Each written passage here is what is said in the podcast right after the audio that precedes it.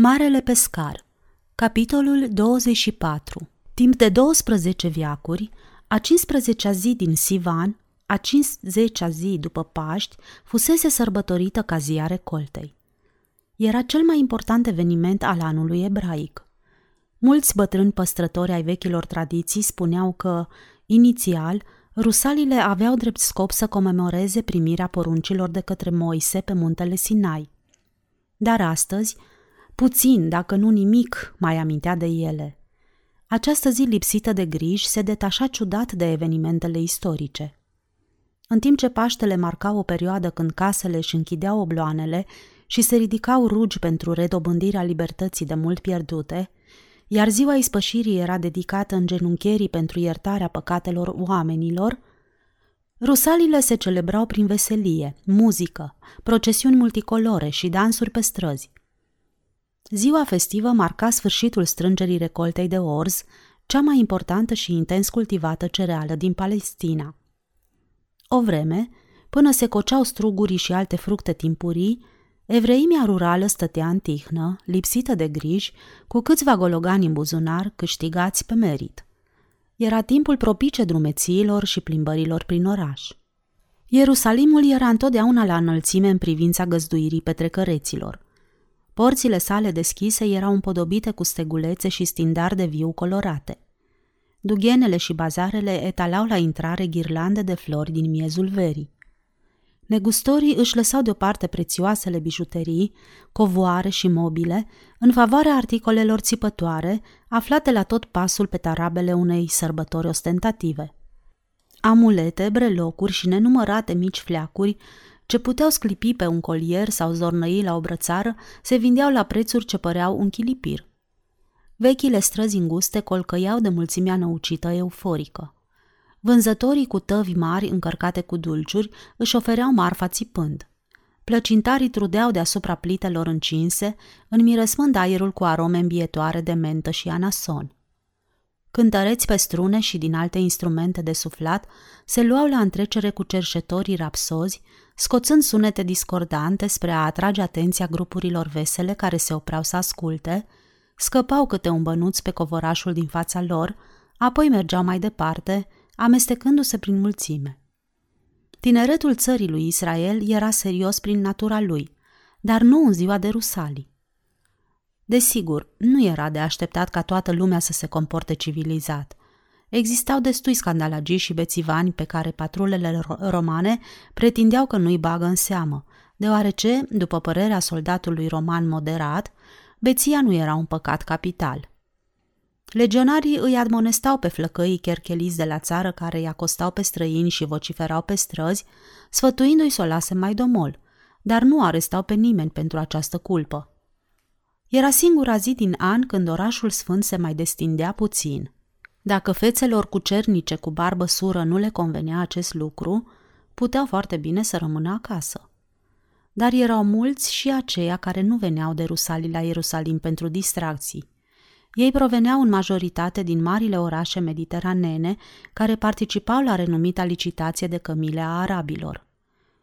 Oricine îți putea spune că iudeii și arabii se urau între ei în așa măsură încât nici unii, nici alții nu călcau pe teritoriul celuilalt. Dar exista un obicei de mult împământenit ca de rusalii toți să uite că Ierusalimul era iudeu. Iudeii, la rândul lor, uitau în ziua aceea că acei crescători de cămile erau arabi și le permiteau să folosească terenul lor pentru expunerea și vinderea neasemuitelor animale. Așa se face că ziua anuală a rusalilor nu aducea la Ierusalim doar pe tânărul de la țară cu câțiva gologani de cheltuială, dar și pe înstăritul orășean venit din depărtări cu treburi. Se încheiau afaceri mari cu aur și pietre prețioase. În asemenea ocazii, ei stăteau față în față cu figuri grave, urmăriți îndeaproape de gărzile lor de corp. Când ziua se încheia, ei se pregăteau de drum spre casă, călare pe înaltele, suplele și semețele lor cămile pe care le cumpărau la prețuri care îți stăiau răsuflarea. Arabii, de partea lor, zburau în galop către casă cu buzunarele pline. Cam aceasta era natura sărbătorii rusalilor, care aducea anual la Ierusalim nu numai gloata provincială a căutătorilor de distracții, dar și mulți oameni serioși, bogați și influenți, reprezentând țări și limbi ale lumilor frământate, fie că aceștia erau barbari, robi sau oameni liberi. În acest an, rusalile erau considerate drept o ocazie potrivită pentru dramatica manifestare a Duhului Sfânt al lui Dumnezeu în prezența unui grup de aleși care se adunau în taină în acest scop, urmând o chemare irezistibilă. În toată istoria omenirii nu se mai întâmplase ceva asemănător. În anumite momente critice, tinerii avuseseră vedenii, iar bătrânii vise ciudate, dar nimic asemănător nu se mai întâmplase în lume până acum. Pentru că el se afla la cea mai mare depărtare și călătoria lui la Ierusalim era mai lungă decât a celorlalți, Simon din Cirenia era primul din cei 120 de oameni invitați la ciudata și neașteptata întrunire. Simon primise invitația cu bucurie și părăsi vechiul oraș la ivirea zorilor în dimineața de după cumplita tragedie în care fusese antrenat fără voia lui și în urma căreia își jurase că nu va mai pune vreodată piciorul în Ierusalim. Niciodată. El obișnuia și înaintea lui tatăl său să vină de Rusalii în capitala iudaică, unde găsea întotdeauna o piață bună pentru mărfurile sale. Mirodenii tropicale, ierburi aromate și medicinale, bulbi și rădăcini de plante exotice. În acest sezon, afacerile nu-i merseseră bine. Potențialii săi clienți erau dificili. Ei cumpărau aromele și mirodenile ca de obicei, dar nu manifestau interes pentru bulbii de la lele sau pentru copăceii înfloriți. Era ca și când așteptau o invazie iminentă, deși oricine putea vedea că romanii nu erau pregătiți pentru ofensiva cu care amenințau de atâta timp. Vânzările lui Simon nu îi îngăduiau o călătorie costisitoare și era aproape hotărât să nu o mai repete. Atunci, în dimineața aceea de vineri, el fusese întâmplător implicat în răstignirea templarului galilean. Acest lucru lăsase urme în ființa lui Simon. El nu era omul înclinat spre meditație în legătură cu existența misterioasă a omenirii. Ori de câte ori un prieten înțelept își exprima interesul pentru o veche șaradă de felul de ce suntem noi aici, la ce bun, cine răspunde de cutare lucru, care va fi rezultatul. Simon chicotea clătinând din cap și spunea că el lasă toate acestea în seama deștepților, care au timp să cugete asupra acestor probleme. Dar iată că Simon însuși li se alătură acum. Rușinoasa încălcare a legii în cazul nevinovatului tânăr predicator, o crimă sprijinită și legalizată atât de templu cât și de insulă, într-o țară în care se făcea caz de pioșenie, arăta că umanitatea nu înainta spre realizarea unei lumi mai bune. Nici măcar nu stătea pe loc, ba chiar se pierdea teren cu fiecare oră. Părăsind orașul sfânt, Cirenianul se simțea foarte nefericit și hotărâse să nu se mai întoarcă niciodată. Calea spre casă fusese obositoare. Deși prin natura sa era un om vesel, Simon devenise tăcut și posac. Oamenii din caravana lui, care de regulă râdeau și cântau, își pierduseră acum buna dispoziție. Și ca și când drumul n-ar fi fost și așa destul de lung și plictisitor, ei se văzură constrânși să facă un ocol pe la Memphis pentru a traversa râul, deoarece Nilul inferior se revărsase mai timpuriu decât de obicei. Acest ocol adăuga multe mile obositoare unei călătorii deja insuportabile. Acum, în sfârșit, istovita caravană se afla la două zile depărtare de destinație. Tabăra de la noapte avea să fie ultima. Mâine după amiază cel târziu vor fi din nou pe îndrăgita plantație cu vedere la mare, unde până și cei mai vârstnici dintre ei se născuseră. Obosit și prost dispus, Simon se retrase de vreme și căzu într-un somn adânc, un somn atât de profund încât se văzu neputincios când un frumos tânăr sol, călare, intră pe neașteptat în cortul său și, descălecând cu grație, se apropie de culcușul lui și privi de lung figura împietrită a omului pe care venise să-l vadă. Destul de ciudat, Simon nu se temea de acest vizitator nepoftit. Era evident că solul nu intenționa să-i facă vreun rău. Din contră, părea un tânăr prietenos, probabil încă adolescent. Avea o banderolă aurie în jurul capului și din ea se desprindeau cârlionți peste sprâncenele frumos arcuite și pe tâmple. Era minunat îmbrăcat, în mătase albă imaculată, iar pe piept, în partea stângă a mantiei, purta o emblemă aurie pe care Simon nu o putu identifica. Splendidul cal alb aștepta liniștit. Avea și el harnașament de mare preț, frâul și șaua fiind bogat argintate. Simon înțelese că trebuie să ia cunoștință de prezența acestui oaspete incredibil. Hei, ia te uită ce mai apariție, fiule, se auzi spunând. Asta servește misiunii mele, spuse Solia. Sunt în slujba regelui meu. Spune-mi, prietene, dacă treaba asta mă privește pe mine. Aduc o înștiințare pentru tine, Simon. Mâine în zori îți vei trimite caravana acasă. Tu nu vei pleca cu ea, pentru că în ziua de Rusalii ți se cere să fii la Ierusalim. N-am să mă duc, bombăni Simon cuprins de furie. M-am săturat de Ierusalim. Nu știu cine îți dă dreptul să-mi comazi, dar eu îți spun că n-am să merg, nici chiar dacă mă cheamă împăratul în persoană. Solul zâmbi și ridică din numer nepăsător. Nu ești invitat de un simplu împărat, Simon. Pe Cezar îl poți sfida. Te poți ascunde de el, dar pe stăpânul meu îl vei asculta. El vrea ca tu să fii la Ierusalim în ziua de Rusalii și vei fi acolo. Și cine, mă rog, e stăpânul tău? întrebă Simon. Îl cunoști, spuse tânărul. I-ai purtat crucea. Dar el a murit. L-am văzut chiar eu murind. E adevărat că a murit, dar trăiește din nou. Prostii, ăsta nu e decât un vis. Nu e vis, Simon. Dă-mi atunci o dovadă, un semn care să-mi rămână când mă voi trezi. Tânărul mesager se conformă îndată. Vârâ mâna sub tunică și scoase la iveală un cui lung, ruginit de sânge, și îl puse în palma deschisă a lui Simon. L-ai mai văzut cândva?" întrebă el grav. Da, dar poate și ăsta face parte din vis. Sunt sigur că n-ai să mi-l lași aici ca să-l găsesc dimineața. Nu, n-am să-l las aici. S-ar putea să mai am nevoie de el. Solia luă cuiul înapoi, îl puse într-un buzunar ascuns al tunicii, părând gata de plecare. Rămas bun, prietene Simon, spuse el blând. Mâine vei călări spre Alexandria, unde ai să găsești o corabie care pleacă la Iopa. Vei scurta astfel călătoria. Ne vedem în ziua de Rusalii, pe la amiază, la breasla a rămarilor. Ăsta e cel mai ciudat vis pe care l-am avut vreodată, murmură Simon chicotind. Mi se pare imposibil să fiu în stare să îmi inventez atâtea lucruri pe care nu le-am văzut în viața mea. Sunt sigur că n-am mai văzut niciodată pe cineva ca tine. Dar ia stai așa. Ce înseamnă emblema asta aurie de pe tunica ta? Este semnul împărăției stăpânului. Vino mai aproape, spuse Simon, să o văd mai bine. Cu ce seamănă? Întrebă Solia, aplecându-se peste culcușul său.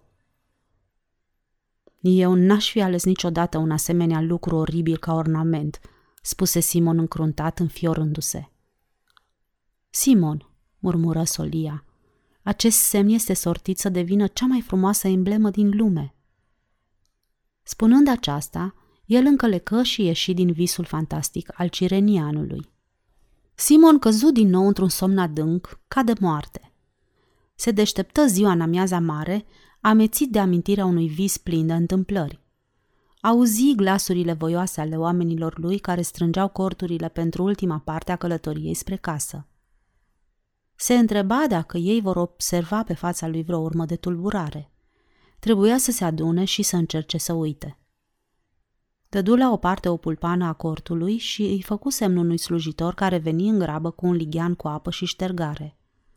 Simon își cufundă fața în apă, cu barbă cu tot, sperând să alunge amintirea nălucilor care îl bântuiseră noaptea trecută.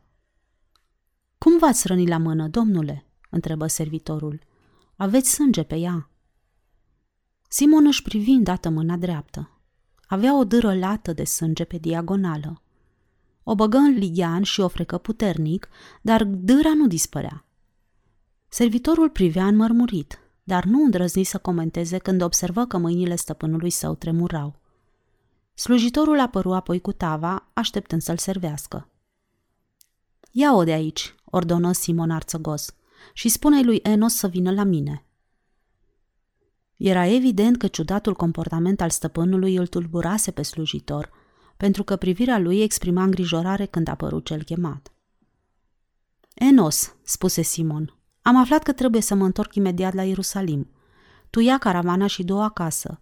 Eu am să plec călare la Alexandria și de acolo am să iau o corabie. Vă simțiți bine, domnule? se bâlbâi Enos. Poate ar fi bine să vin și eu cu voi. Sunt bine, Enos. Anunță familia că am să mă întorc de îndată ce îmi voi fi îndeplinit misiunea la Ierusalim.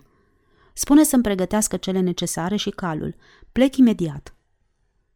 Fidelul servitor se întoarse neîncrezător și făcu ceea ce îi se spusese. La ieșirea din cort, se întoarse și comentă. Dar văd că ați fost rănit. Aveți sânge pe mână. Liniștește-te, bunul meu, Enos, spuse Simon calm. N-am fost rănit. Acesta nu e sângele meu. Deși tânărul și curajosul prinț al Arimatei se trezea vara de vreme, și aceasta era o zi excepțional de frumoasă, constată că acum este greu să se smulgă din somnul său parcă letargic și să se trezească de-a binelea. Stătu o vreme pe marginea patului, cu un picior într-o mână și cu un ciorap de mătase în alta, privind în gol, posomorât, prin fereastra larg deschisă, incapabil să se îmbrace. Era încă sub impresia unui vis extraordinar de real. În cele din urmă reuși să scape din mrejele lui, își trase pe el o cămașă și ieși afară în patio, unde l-aștepta drăgălașa lui soră la gustarea de dimineață. Mă întrebam ce te-a putut reține Iosi de a întârziat, întrebă ea. Hasan spumega și mi-a spus că ei sunt gata de plecare de o oră. Plecare?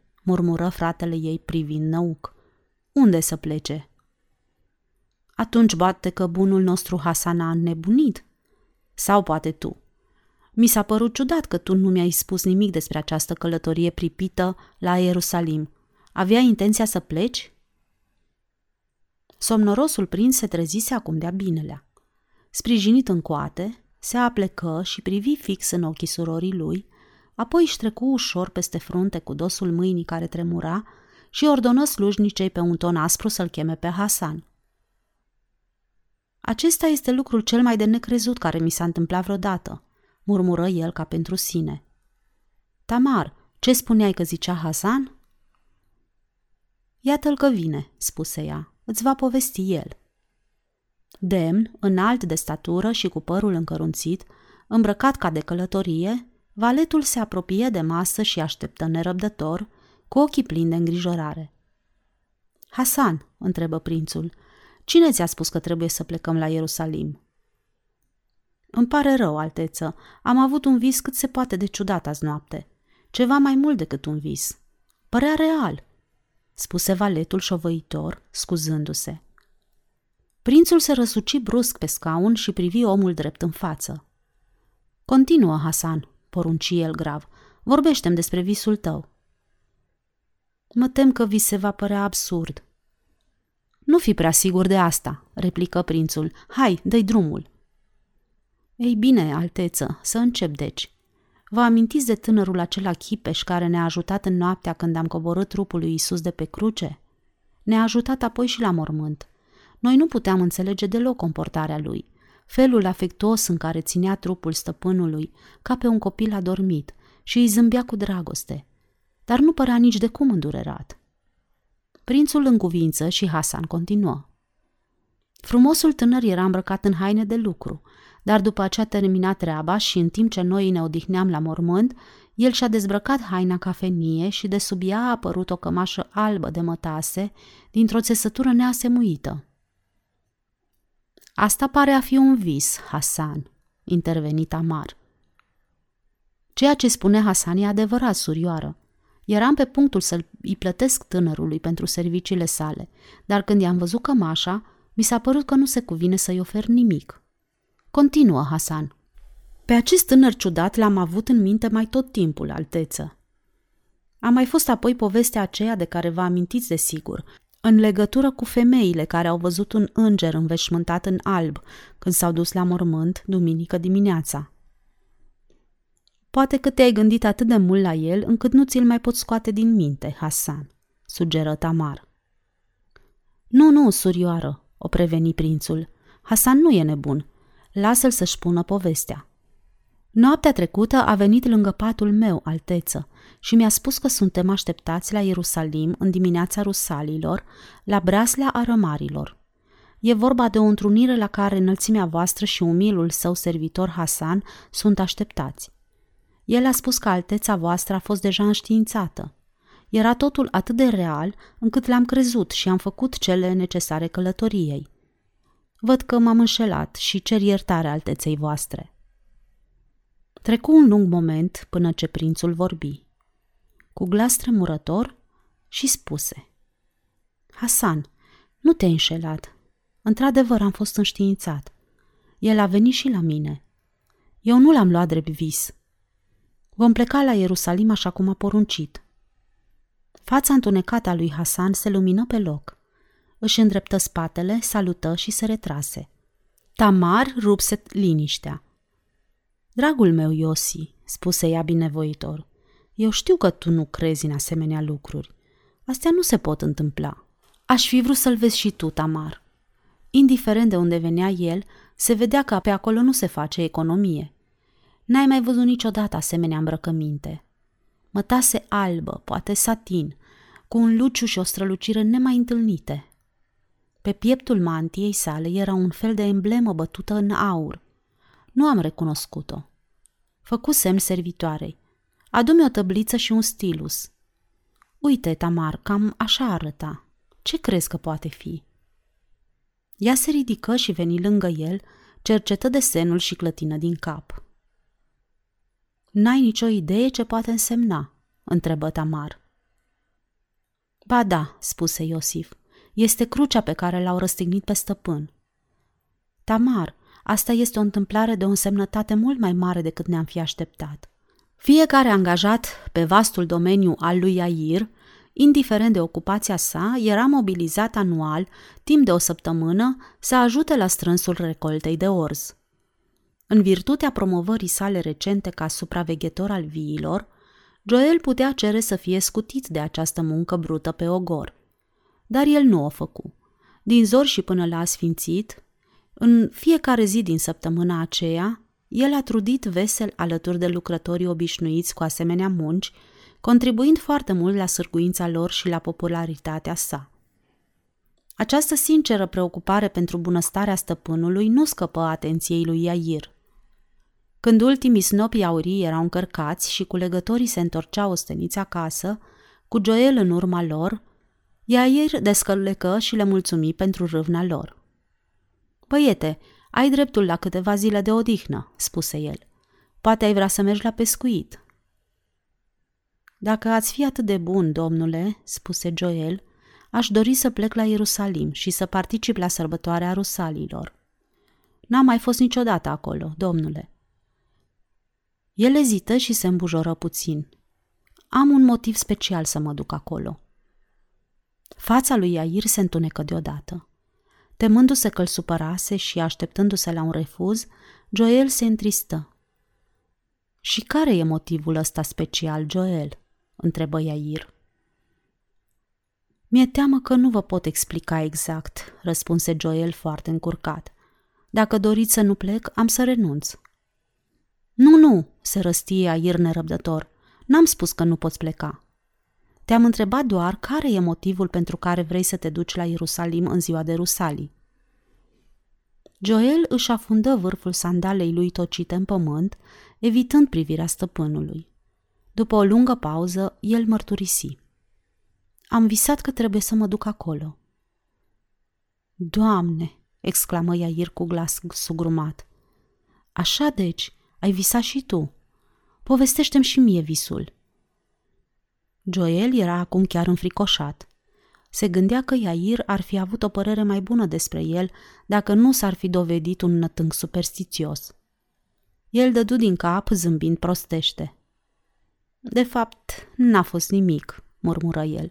Nu mai aduc aminte. Poate îți pot împrospăta eu memoria, Joel, spuse Iair. Ai visat că a venit la tine un tânăr cu înfățișare frumoasă? Și nu cumva era călare? Da, domnule, pe un cal alb, răspunse Joel, privindu-l cu ochii măriți de uimire. Avea frâu argintiu. Da, domnule.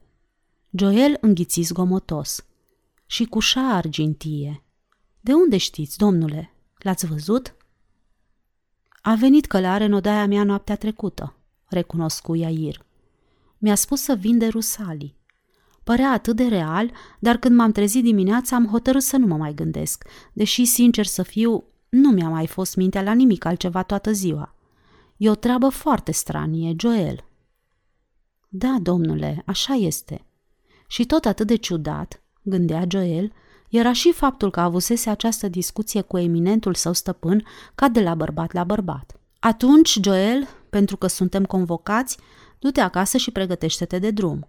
Vom încerca să plecăm când se va grăpa de ziua, spuse Iair, întorcându-se ca să încalece. Efraim, blândul potcovar și fierar din Nazaret, stătea tolănit pe bancul său de lucru și aștepta încetarea răpăielii de vară care ținuse mult după ora cinei.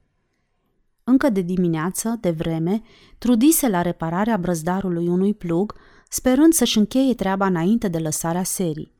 Dar furtuna dezlănțuită pe neașteptate întunecase atelierul și așa mohărât și renunță, satisfăcut pentru că grădina avea mai mare nevoie de ploaie decât Hosef de plugul lui.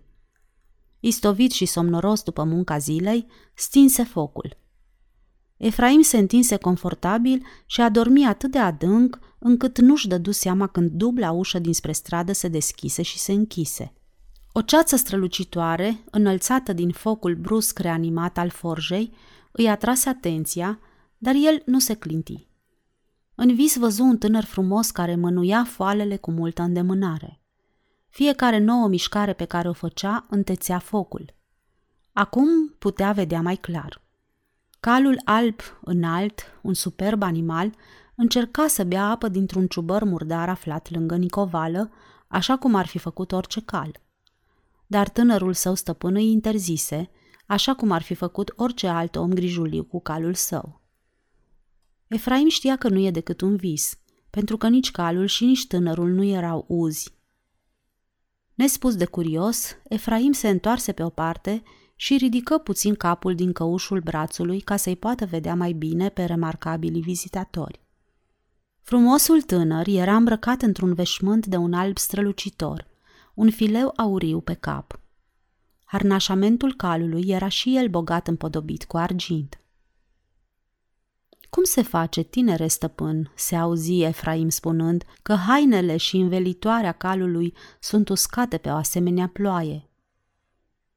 Am venit într-o altă zi, răspunse degajat tânărul, agitând foalele în continuare. Dar ți-e frig, remarcă Efraim, de vreme ce ai aprins focul. Asta e pentru lumină, spuse tânărul, adunând tăciunii la mijloc. Un tânăr atât de năzdrăvan ca tine, Chicotim Efraim, ar fi în stare să vadă și prin întuneric. Poate că eu da, dar tu nu poți. Straniul oaspete dădu drumul foalelor și se apropie de Efraim. Am vrut să mă vezi bine, ca să-ți amintești ceea ce am venit să-ți spun. Am pentru tine un mesaj important, Efraim. Ești așteptat la Ierusalim în ziua rusalilor. Efraim se auzi râzând în somn. Ce mai vis și ăsta? Ce idee asta să plec de Rusalii? Eu n-am nevoie de cămilă. De-abia îmi pot permite un catâr ca lumea. În momentul acesta, tânăra solie își luă o figură gravă și începu să-i explice. Un mare număr de prieteni și adepți ai lui Isus au fost chemați împreună la Ierusalim în dimineața rusalilor. Întrunirea avea să aibă loc la breasla arămarilor, pe la amiază. Iar tu, Efraim, trebuie să fii acolo, continuă el. Tu te-ai arătat întotdeauna binevoitor față de Isus, încă din copilăria lui. Nimeni din Nazaret, în afară de familia lui și de tine, nu l-a înțeles, pentru că el era deosebit de ceilalți copii. Când a ajuns la anii bărbăției, toți nazarinenii, în afară de tine, îl batjocoreau pentru puterile sale neobișnuite. Ca urmare, el a plecat în altă parte să vorbească oamenilor care credeau în el și îl iubeau. Iar tu ți-ai lăsat atelierul și l-ai urmat. Ei da, asta am făcut, spuse Efraim. L-am auzit vorbind timp de multe zile la Cana, Hamat și Capernaum și l-am văzut vindecând bolnavii. Dar cum de știi tu toate astea? Iar când te-ai întors la Nazaret, continuă tânăra solie, neluând în seamă întrebarea lui Efraim, ai spus întregului Nazaret ce ai auzit și ce ai văzut și ei te-au acuzat de blasfemie. Fără îndoială că asta ți-a dăunat în meseria ta. Nu prea mult, răspunse vesel Efraim. Când lanțul găleții de la fântâna lor se rupe, cei din Nazaret vor să fie reparat chiar și de un profanator. Cu toate acestea, trebuie să-ți spun că oamenii din Nazaret au fost foarte mâhniți când au auzit că Isus a fost răstignit. Ce au zis ei când le-a ajuns vestea că el a revenit la viață? Ei bine, sigur că n-au crezut asta. Dar tu, Efraim, tu ce crezi? Nu știu, răspunse Efraim după o scurtă ezitare. Nu e ușor să crezi, în special într-un orășel în care oamenii sunt siguri că nu poate fi adevărat. Mă tot gândesc la asta, în fiecare zi. Te-ai bucura să ai o mărturie sigură că e adevărat? Sigur că aș vrea. Atunci vino la Ierusalim de Rusalii. Aș putea face asta dacă aș ști că mesajul tău este real. Tânărul sol nu-i răspunse. Vechile foale crăpate porniră să sufle de câteva ori atât de tare încât Efraim se trezi de-a binelea. Se ridică și își frecă ochii. Vizitatorul său plecase, dar cărbunii încinși în vatră scânteiau puternic. Efraim știa că avea să fie la Ierusalim în ziua de Rusalii. Puternica briză venită dinspre miază noapte care scurtase călătoria lui Vestris de la Gaza la Iopa contribuia acum considerabil la întârzierea călătoriei de întoarcere. Capitanul Fulvius navigase cu balast ușor, iar Vestris se zbenguise nepermis de mult pentru vârsta și starea ei deplorabilă. Călătoria fusese nespus de plictisitoare pentru toți, cu excepția lui Voldi, care nu se grăbea să acosteze nicăieri, deși capitanul și proconsulul erau de părere că, în legătură cu asasinarea lui Irod Antipa, nu aveau să se facă, dacă se vor face, decât cercetări superficiale. În orice caz, pentru mai multă siguranță, pentru ca nu cumva Voldi să nu fie înhățat, o acțiune care ar afecta mereu delicatele relații politice dintre evrei și arabi, se hotărâse ca tânărul să rămână la adăpost pe Vestris în timpul opririi la Gaza și să plece apoi mai departe la Roma. El se va putea întoarce în Arabia când interesul stârnit de moartea tetrarhului se va fi potolit. Mencius și Fulvius speraseră ca, în timp ce Vestris lângezea legănându-se la cheiul vechiului și sordidului oraș, să sosească și caravana cu sare de la Enghedi, dar aveau să fie dezamăgiți. Desigur, se putea întâmpla aproape orice care să întârzie înaintarea împovărat, împovăratei caravane – era o vreme nespus de fierbinte și se impuneau perioade tot mai lungi și frecvente de odihnă pentru cămile. Nu puteai zori o cămilă, făcând apel la obligația ei morală de a servi imperiul cu tot sufletul, mintea și forța sa, și nici să recurgi la metoda mai concretă de a o plesni peste crupă. Dar când o cămilă își punea în cap că și-a încheiat ziua de muncă, ea se așeza acolo unde se afla indiferentă la îndemnurile îmbietoare sau de brutalitatea excer- exercitată asupra ei pentru a o determina să-și schimbe hotărârea. Mencius și Fulvius știau din experiență că aveau de așteptat încă alte două săptămâni. În ceea ce îl privește pe Voldi, viața de pe vas, cu zile monotone și nopți nesfârșit de lungi și sufocante, în apele urât mirositoare ale gazei, era mai mult decât putea îndura – la insistențele celor cu care se împrietenise, promisese că va rămâne la bordul corăbiei. Aceasta nu numai pentru că oamenii nu doreau ca el să dea de vreun bucluc, dar se gândeau și la ei înșiși. Nu era de dorit să, să li se întâmple ceva, fiindcă adăpostiseră un fugar. Însă după o săptămână, nerăbdarea arabului atinse culmea. Avusese timp suficient să cugete și mare parte a gândurilor sale erau desigur legate de fara. Acum că Isus murise și nu mai putea face nimic pentru el, încotro se va duce ea. Desigur, nu în Galileea, unde depindea de pescari. În singurătatea ei, nu era oare posibil să vrea să se întoarcă la Ione? Aflându-se în voia soartei, poate că Fara va asculta de glasul rațiunii. Voldi credea în dragostea ei. Acum poate că era momentul să-și susțină cauza cu mai mulți sorți de izbândă.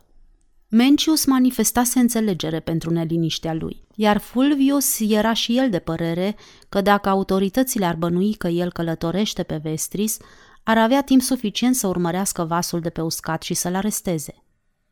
După îndelungi discuții, hotărâră că Voldi ar putea părăsi corabia fără prea mari riscuri pentru niciunul dintre ei, ceea ce și făcu numai decât. La două ore după amiază, când întreaga suflare a gazei se retrăgea la umbră. În ultimul moment, Mencius îl anunță că ar vrea să-l însoțească pe o distanță de câteva mile. Brutus avea și el nevoie de puțină mișcare. Se opriră pentru a adăpa caii la vechiul fort din Minoa.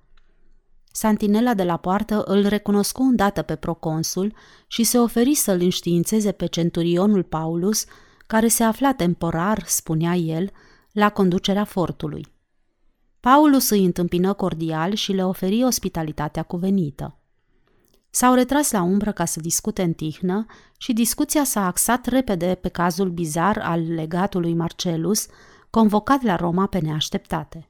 Nu mai e în toate mințile, adăugă Paulus. Răstignirea aceasta a fost poate prea mult pentru el.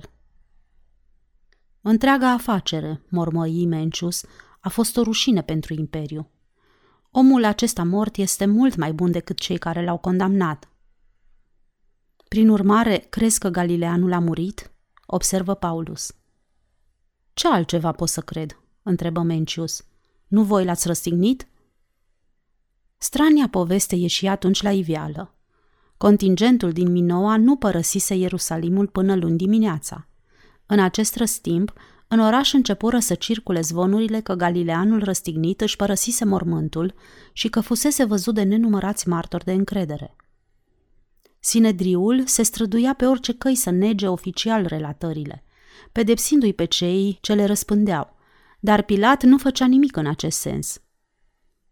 Firește, nu poate fi adevărat, adăugă Paulus, nevrând să fie suspectat că putea crede așa ceva, fie și pe jumătate – de ce nu? se răsti proconsulul, spre uluirea centurionului. Acest galilean nu era un om obișnuit.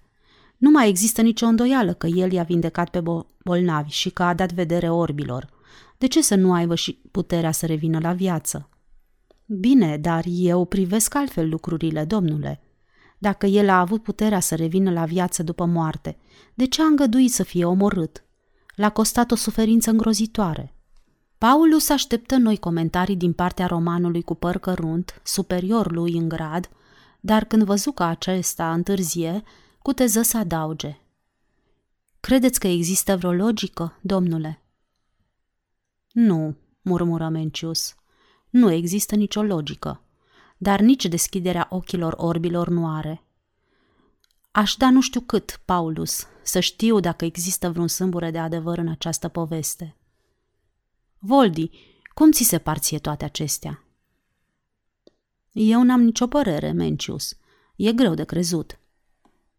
Dar l-ai văzut în acțiune și ai fost profund impresionat. Ai sugerat chiar că ar putea, ar putea fi purtătorul făcliei umanității. Asta este adevărat, recunosc cu Voldi, dar nu mi-am închipuit că va trăi veșnic. Nu putea el da lumii toată lumina de care avea nevoie și apoi să plece. Ce altceva mai poate face acum că s-a întors din mormânt? Va continua el să povățuiască noile generații pe măsură ce ele vor apărea? Voldi, de obicei laconic în comentarii, începu un lung discurs, iar Mencius îl ascultă cu un nou interes. Chestiunea ridică o întrebare importantă. Dacă această generație nu a ținut seama de leacul lui pentru suferințele omenirii, care ar fi speranțele să aibă mai mult succes cu generația următoare? Cu alte cuvinte, interveni Paulus, La ce a slujit această resurecție, dacă ea a existat? Lumea nu-l vrea. Nu l-a vrut săptămâna trecută și nu-l va vrea nici săptămâna viitoare. Ești cinic, Paulus, spuse Menciu stărăgănat. Paulus zâmbi, ridică din numeri, jucându-se distrat cu mânerul pumnalului și spuse că de felul lui nu este un sentimental sau un optimist. Voldi socoti că s-a săturat de această discuție, fără niciun rezultat, de altfel, așa că spuse că ar dori să plece și să-și vadă de drum. Paulus sugeră că ar fi bine să petreacă noaptea la fort și să plece dimineața de vreme pe răcoare. Mencius credea și el că e mai bine așa. Paulus sugeră ca proconsulul să rămână de asemenea peste noapte la fort, dar el refuză. Fulvius putea crede că se afla în cine știe ce încurcătură. După o cină servită de vreme, sub copaci, și-au luat rămas bun, iar Mencius a plecat spre Gaza pe la asfințit. Odată cu crepusculul, aerul se răcorea. Brutus părea nerăbdător să-și dezmorțească lungile lui picioare și porni mai întâi la un trap sprinten, apoi la galop. După o jumătate de milă, lăsă urechile pe spate și iuți galopul. Mencius se întreba de ce un cal atât de inteligent ca Brutus era nerăbdător să se întoarcă în boxa lui înnăbușitoare de pe Vestris. Acum Mencius auzi undeva, în urma lui, tropă de copite. Probabil că Brutus își amintea un incident neplăcut pe acest drum și nu dorea să se repete. Tropotul se întețea. Mencius se întoarse în șa și zări prin, prin pâclă un călăreț pe un cal alb care îl depăși imediat. Brutus, căruia nu-i plăcea să fie întrecut, porni cu viteza unui ogar, dând tot ce avea mai bun în el, dar urmăritorul lui, mai sprinten, îl ajunse din nou fără niciun efort. Mencius privi stăruitor fața străinului.